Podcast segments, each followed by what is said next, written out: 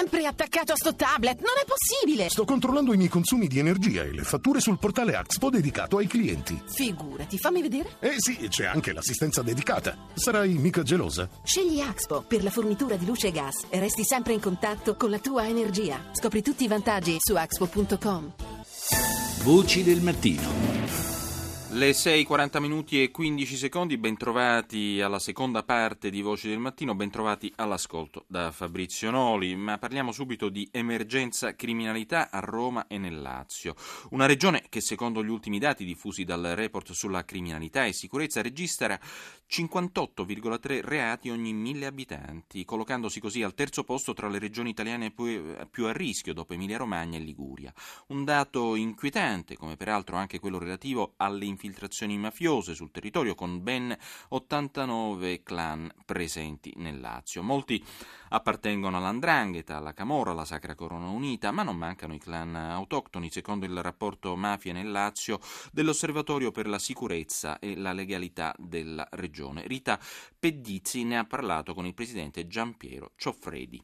Ci sono 89 clan eh, suddivisi tra Andrangheta, Cosa Nostra, Camorra, con una particolarità che è molto romana, eh, in cui ci sono anche quattro mafie che non sono di derivazione meridionale, ma sono quattro mafie cosiddette autoctone. Cioè abbiamo il clan Fasciani di Ostia, il clan dei Casamonica, il clan Pagnozzi e Mafia Capitale, che parliamo di quattro mafie nate e cresciute a Roma. Come si suddividono il territorio? Nel Lazio c'è in qualche maniera è stata fatta una scelta di convivenza, quindi non si fanno la guerra tra di loro, a Roma c'è posto per tutti e quindi c'è una sorta di pax mafiosa in cui sono previsti anche dei veri e propri cartelli tra i clan mafiosi. A Roma e nel Lazio diciamo che la presenza è caratterizzata da poca violenza e molti affari, quindi non c'è una vera e propria divisione del territorio, ma c'è una convivenza tra clan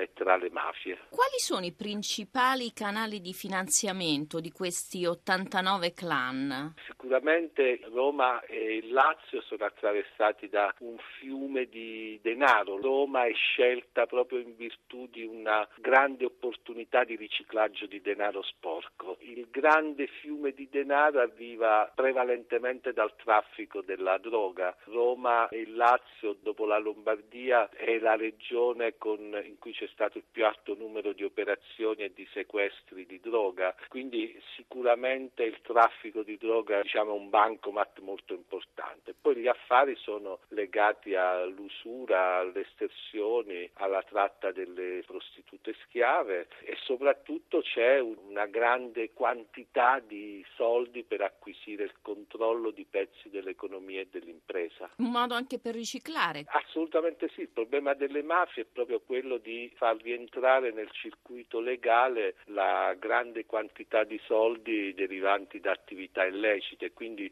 Roma è una sorta di lavanderia dei, dei, soldi sporchi. Questo conferma anche il fatto che ci siano stati numerosi sequestri, 849 immobili e 339 aziende. Solo nel 2014 ci sono stati questi sequestri, ma se leghiamo la quantità di questi sequestri anche a un dato della Banca d'Italia delle operazioni finanziarie sospette sono state nel Lazio circa 9.200 operazioni finanziarie sospette, sempre il Lazio è la seconda regione per bonifici bancari verso i paradisi fiscali, quindi dire, se mettiamo assieme i sequestri, le operazioni finanziarie sospette, i bonifici verso i paradisi fiscali, ci rendiamo conto di una condizione di affari clamorosi che le mafie fanno nella nostra regione. Personaggi di oggi e personaggi di allora? Eh sì, a Roma c'è un retroterra importante della, diciamo, della criminalità. La banda della Magliana era un'organizzazione che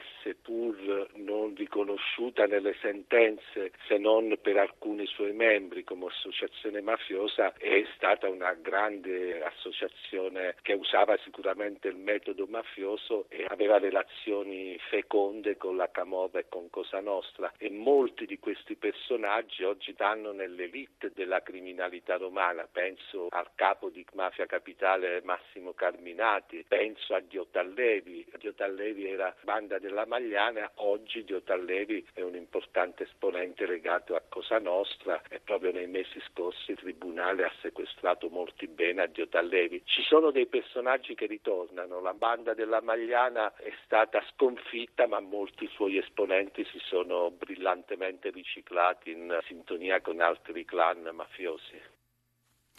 E allora ne parliamo, parliamo di, cerchiamo di approfondire la questione con Otello Lupacchini, magistrato ed esperto di criminalità organizzata, giudice che tra l'altro sgominò a metà degli anni 90 definitivamente la banda della Magliana, autore di Impronte criminali per eh, Coinè, nuove edizioni. Intanto buongiorno dottor Lupacchini, grazie per essere con noi.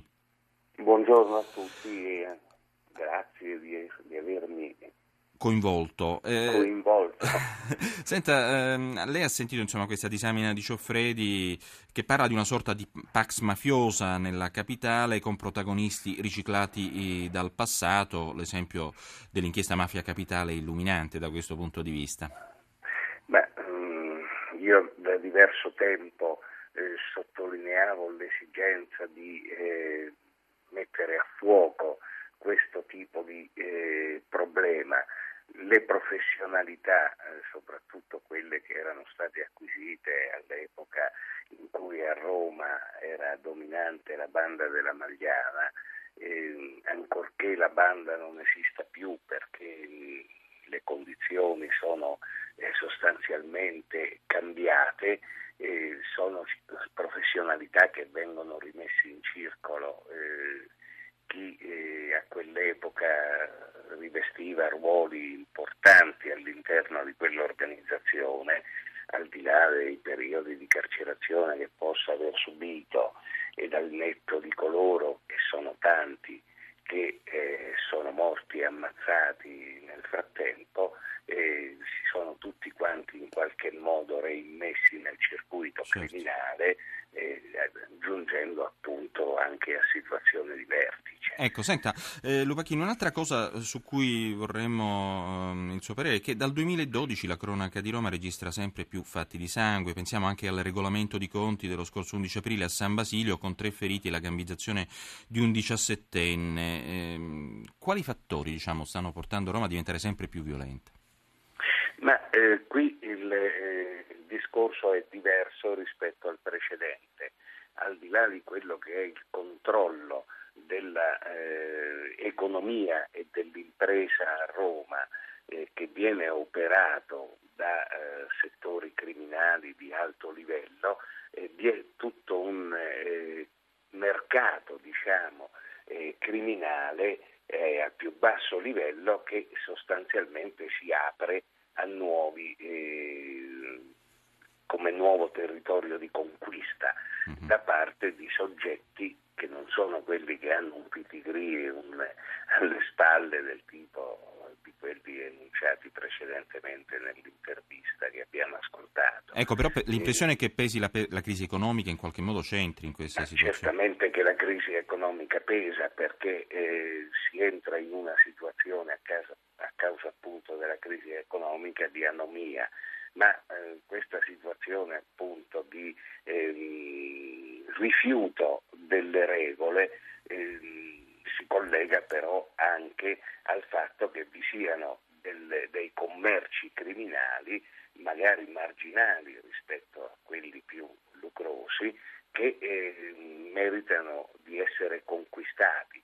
Quindi c'è un imbarbarimento di quella che era la microcriminalità alla quale spesso eh, si accenna e c'è un effetto emulazione rispetto anche a mitizzazioni che sono state fatte di vecchi banditi che eh, hanno popolato la scena criminale romana eh, negli certo. anni 70 e 80 e che sono tornati magari eh, in primo piano in non per le loro gesta criminali quanto piuttosto per eh, il modello eh, che eh, viene prospettato di conquista del mercato della criminalità. Ecco, un altro, l'ultimo aspetto su cui volevo soffermarmi con lei è che tra l'altro proprio a causa della crisi economica aumentano reati come l'usura, gli arresti nell'ultimo anno nel Lazio sono aumentati del 20% rispetto al biennio precedente. Ma eh, l'usura è stata sempre uno dei grossi mercati romani probabilmente aumenta l'attenzione verso il fenomeno ma non è che il fenomeno sia determinato dalla crisi economica. Certamente eh, il fatto che eh, vi sia meno liquidità in eh, circolazione, che le banche siano più restie alla concessione, del concessione, del credito e conseguentemente la, le restrizioni di, di questo tipo portano anche ad allargare il mercato certo. dell'usura. Teniamo conto che il mercato dell'usura a Roma è un'usura grassa, non è un'usura nei confronti della massaglia che non tira la fine del mese. Certo. È un'usura che riguarda soprattutto le attività imprenditoriali, anche come momento per la conquista poi dell'attività imprenditoriale stessa e certo. l'acquisizione da parte delle, degli eh, usurai di questa attività. Grazie, molto chiaro il ragionamento espresso da Otello Lupacchini, ricordiamo magistrato ed esperto di criminalità organizzata, grazie per essere stato con noi.